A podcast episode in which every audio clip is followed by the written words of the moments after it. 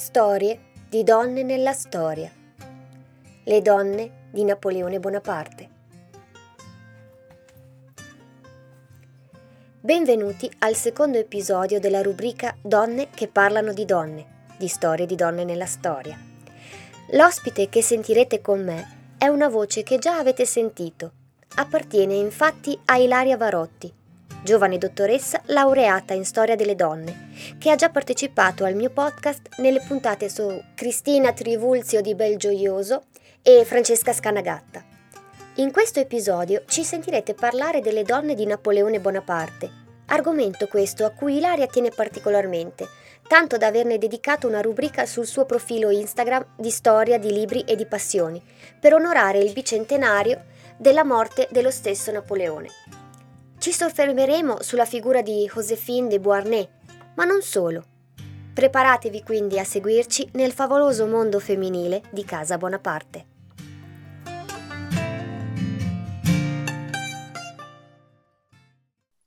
Allora, eccoci qua con la seconda ospite di questa puntata speciale di Storie di donne nella storia. Do il benvenuto a Ilaria Varotti, la dottoressa Ilaria Varotti, laureata in, proprio in storia delle donne e quindi non poteva esserci ospite migliori, migliore. E tu non hai un podcast, ma eh, su Instagram ti si conosce come di storie di libri e di passioni dove appunto parli dei libri e delle tue passioni e tra queste c'è sicuramente il caro e vecchio Napoleone Bonaparte, tanto che per quest'anno eh, che cade il bicentenario della sua morte hai avviato un bellissimo progetto su Instagram che si chiama Le donne di casa Bonaparte. Ce ne vuoi parlare? Diamo un benvenuto a Ilaria. Ciao, grazie Francesca per avermi ospitato in questa puntata speciale del tuo podcast Storie di donne nella storia per l'8 di marzo. Allora, eh, il mio progetto si chiama appunto Le donne di casa Bonaparte, che poi ha preso vari rami, e in cui cerco di parlare delle donne di Napoleone attraverso libri e magari dei post nel mio profilo e attraverso delle collaborazioni, ad esempio con Francesca, in cui abbiamo fatto dirette in cui parliamo di storia delle donne ma anche un altro progetto che rientra nel ramo delle donne di Casa Bonaparte è un progetto che ho avviato con la scrittrice Federica Nardo che si chiama Napoleone oltre Bonaparte. Eh, sono una serie di, di, dirette che facciamo sul mio profilo per parlare di Napoleone, della sua famiglia, de, delle sue donne, ma di Napoleone più come uomo che come stratego, magari come militare, per scardinare i cliché che ci sono su di lui, che lo accusano di essere misogino, di essere razzista, ma in realtà lui non era così. Tant'è che nel codice napoleonico abbiamo le prime tracce del divorzio, quindi non era molto misogino, perché comunque aveva accanto a sé delle donne forti, della madre che era Letizia Ramolino, rimasta vedova a 35 anni e costretta a crescere otto figli, alla prima moglie che è Giuseppina Bonaparte, o meglio conosciuta come Josephine, che fu la donna più importante della sua vita, l'unica donna che amò e senza Giuseppina Napoleone non sarebbe Napoleone, che fu grazie ai suoi consigli e grazie al suo modo di essere che Napoleone divenne quello che era, perché Giuseppina era una buona consigliera politica. Napoleone permetteva a sua moglie di, intri- di intrigarsi nella politica, diciamo per consigliarlo al meglio. E la loro storia d'amore tra Napoleone e Giuseppina finirà in modo tragico perché Napoleone dovrà divorziare da lei e eh, diciamo dare ascolto alle ragioni di Stato e non al cuore per una volta, perché lui aveva bisogno per forza di un erede per mandare avanti l'impero, perché senza un erede l'impero non sarebbe potuto, potuto andare avanti e ovviamente Giuseppina non, avrebbe, non gli poteva dare un erede purtroppo e quindi furono costretti a divorziare e addirittura eh, Napoleone, l'ultima parola che ha pronunciato prima di morire è stata appunto Josephine Esatto, ricordiamo che Giuseppina, Josephine de Beauharnais esatto. era già era alle sue seconde nozze, eh, aveva avuto, quindi non è che era incapace di procreare, ma no, ha avuto, due figli. Due figli. Esatto. Il problema è che essendo più anziana di eh, Napoleone eh, ha, ha, avuto sicuramente difficoltà a, a rimanere in vita alla sua età. Ecco. Sì, diciamo che in realtà non, avevano solo sei anni di differenza, ma per l'epoca era un abisso. Certo. Quindi purtroppo qui la cosa che fa un po' sorridere è che fra due giorni il 9 di marzo, proprio dopo la festa della donna, è l'anniversario del matrimonio di Napoleone e Giuseppina, che si sposarono nel 1796 in tutta fretta perché Napoleone il giorno dopo doveva partire per la prima campagna d'Italia e addirittura nel registro del, matrimonio, del matrimonio Napoleone si è aggiunto degli anni e Giuseppina se ne è tolti per, fare, per, sembrare un po' più giovani e per non far sparlare per il matrimonio, insomma. Insomma, la nostra tutto... Giuseppina ha portato avanti già l'idea del toy boy. Esatto, ma, fa, ma che, e poi che toy boy? Cioè, avercelo un toy boy come Napoleone, cioè, eh, insomma... Diciamo che in gioventù era proprio un bel ragazzo, eh? eh sì, infatti... E non era poi così basso come dicevano. No, era alto 1,69 che per l'epoca era nella media. Esatto. Però se si pensa addirittura ad altri uomini che erano addirittura 1,90 m, basta vedere Murat che era 1,90 o il figlio di Napoleone che era anche lui 1,90 forse obiettivamente non era, ne- non era, neanche troppo basso. Poi la diceria, degli, la diceria del fatto che Napo- Napoleone fosse basso era colpa degli inglesi che mettevano in giro voci su di lui, addirittura che era un orco che mangiava i bambini, ma non era assolutamente vero. Beh, sappiamo che la propaganda a quei tempi non badava, non badava sicuramente a esatto. censure. Ma torniamo alle donne che sono le nostre protagoniste. Esatto. Eh, cosa ci puoi dire di, di Josephine? Perché eh, prima di essere moglie eh, di Napoleone ha avuto un gran bel da fare. Esatto, eh, si sposò in giovane età con il visconte de Beauharnais. Purtroppo però non doveva sposare Giuseppina, il visconte Alexandre de Beauharnais, ma doveva sposare la cugina di Giuseppina che purtroppo era morta. E quindi per tappare diciamo, il buco bisognava inserire un'altra, un'altra parente di, della famiglia Taché della Peragerie. E quindi eh, Josephine si dovette sposare con Alexander, però sia Alexander che Josephine erano entrambi della Martinica. De, i genitori di Josephine e di Alexander erano immigrati nella Martinica, in particolare nella zona di, di Trois-Islet e principalmente Port Royal, ho letto. E niente, si sposarono, ma subito il matrimonio naufragò perché Alexander aveva già un amante che amava molto, una donna più anziana, già sposata, e di conseguenza il matrimonio naufragò subito e Giuseppina si ritrovò a dover gestire due figli da sola mentre il marito se la spassava con l'amante e diciamo che non fu facile all'inizio perché col primo erede che era Eugène riuscì comunque a tenersi buono al marito. In seguito però nacque Hortense che sarà la futura madre di Napoleone III quindi anche lei è una donna forte e eh, il marito di Giuseppina non la riconobbe il marito Alexander non riconobbe sua figlia dicendo che screditando Josephine dicendo che andava in giro ad avere amanti e di conseguenza la screditò tanto. E lei si dovette rimboccare le maniche stando a Parigi e cercò anche di divorziare dal primo marito e eh, si riuscì, si separarono, però si ricongiunsero dopo col terrore, credo, perché eh, Josephine sarà incarcerata, eh, sarà incarcerata durante il periodo del terrore di Robespierre e si salverà in corner perché Alexander verrà ghigliottinato e Josephine si salverà al pelo con l'avvento di Barra e grazie all'aiuto di Teresa, di Teresa Tayen, futura Barra, che sposerà poi Paul Barra e farà in modo di, di, di liberare Josephine, ma lei uscì scottata da questa prigionia perché mh, si dice che eh, durante questo periodo lei soffriva molto, piangeva spesso e di conseguenza andò in amenorrea e non poteva più procreare.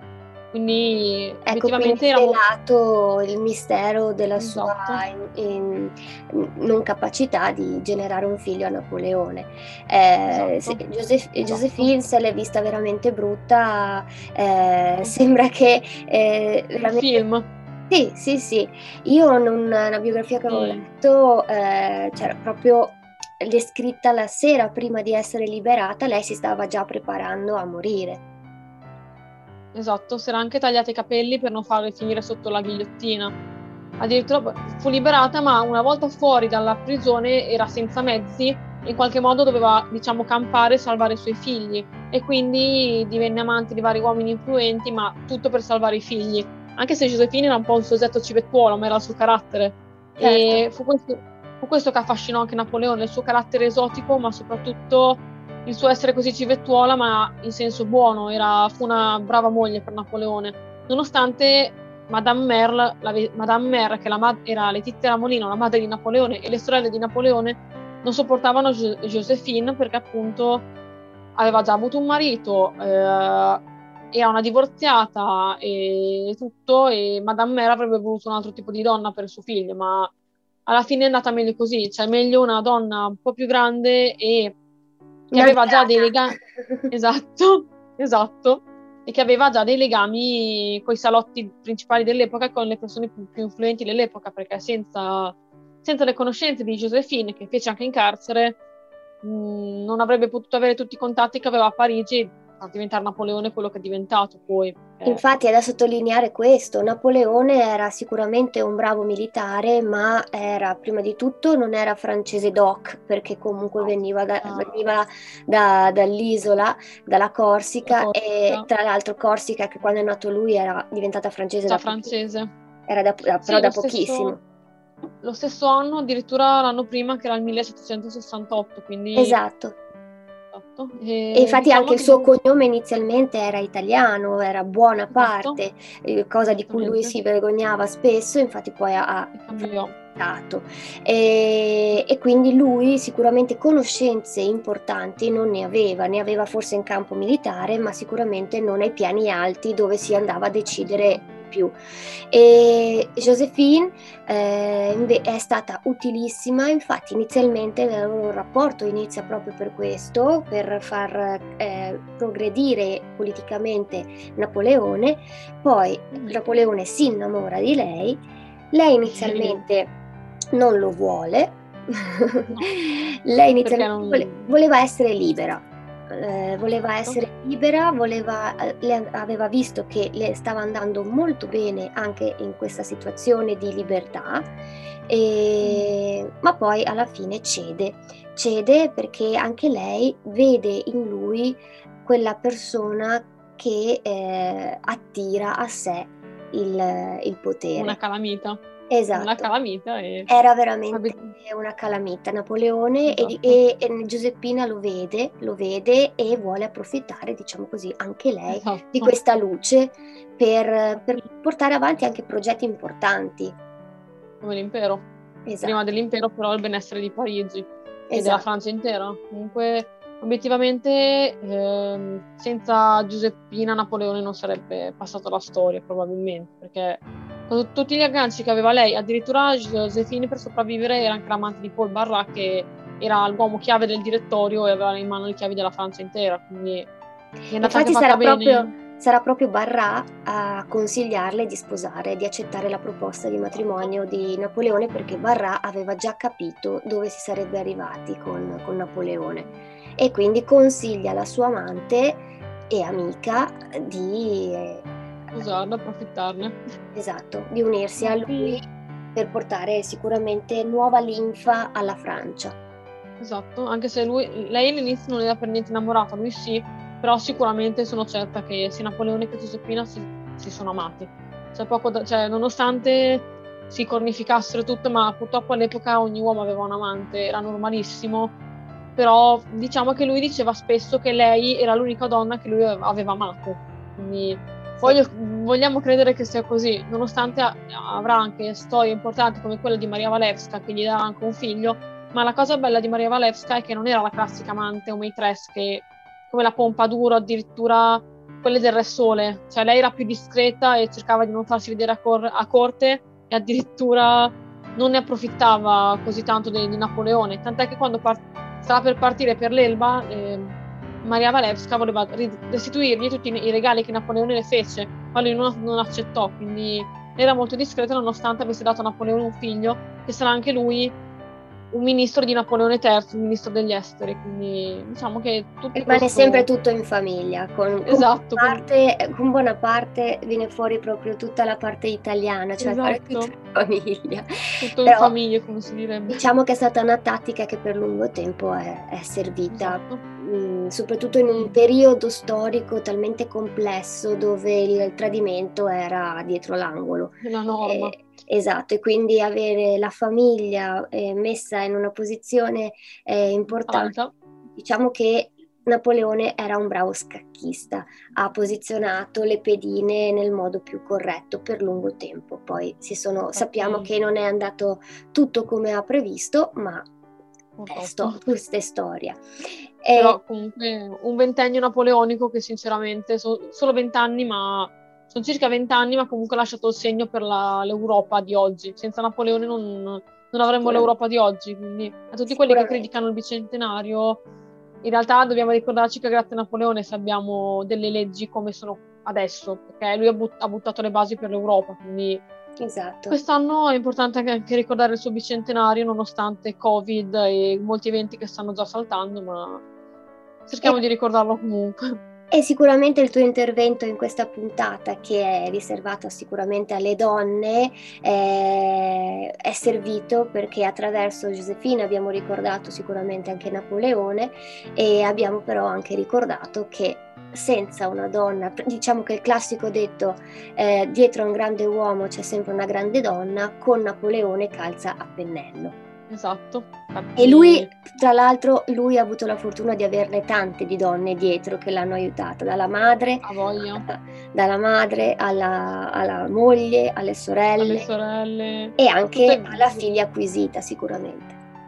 Tutte grandi donne comunque, come tutte quelle che racconti tu nei tuoi podcast e che eh. devono essere ricordate perché la storia maschile la storia è stata per troppi anni maschilista, è ora di tornare un po' a parlare di grandi donne perché ce n'è bisogno. Esatto. Per prendere, per prendere anche magari esempio da loro e non dimenticarle, farle finire nell'oblio. Esattamente, voci che sono state silenziate per troppo tempo e che adesso però grazie a persone come noi, eh, come Elisa prima e te attraverso i tuoi post e le tue dirette, il tuo progetto e anche altre che parteciperanno a questa mia iniziativa, sono voci che pian pianino acquisiscono volume e spero arrivi a spaccare i timpani. Quello sicuro, come tutti i tuoi, pod- come tutti i tuoi podcast. Io Ilaria ti ringrazio tantissimo di aver partecipato, vi invito ad andare sul suo profilo Instagram di storie di libri e di passioni e seguire le sue dirette interessanti con la sua amica autrice, eh, ricordami il nome scusa? Federica, Federica Nardo. Federica Nardo, autrice di due libri splendidi su Napoleone. Esatto. Dove la protagonista è una donna, giusto? Sì, esatto, una donna forte chiamata Nives che eh, farà di tutto per seguire il suo amato N in varie disavventure, ma vi consiglio di leggere i libri. Che sono il primo Neve sì. e il secondo Mare. Sono, il primo si chiama Neve, il secondo Mare e di Federica Nardo lo trovate in qualsiasi store on- online. Benissimo. E la casa editrice è, è Iannieri Edizioni, una cosa del genere. Benissimo, quindi grazie. seguite il consiglio di Ilaria. Ciao, grazie.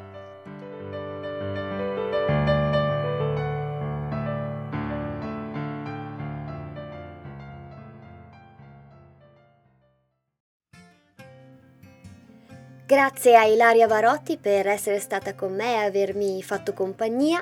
Vi saluto e vi do appuntamento alla prossima puntata della rubrica Donne che parlano di donne. E un'altra ospite, ovviamente. Sono Francesca e questo è il mio podcast Storie di donne nella storia.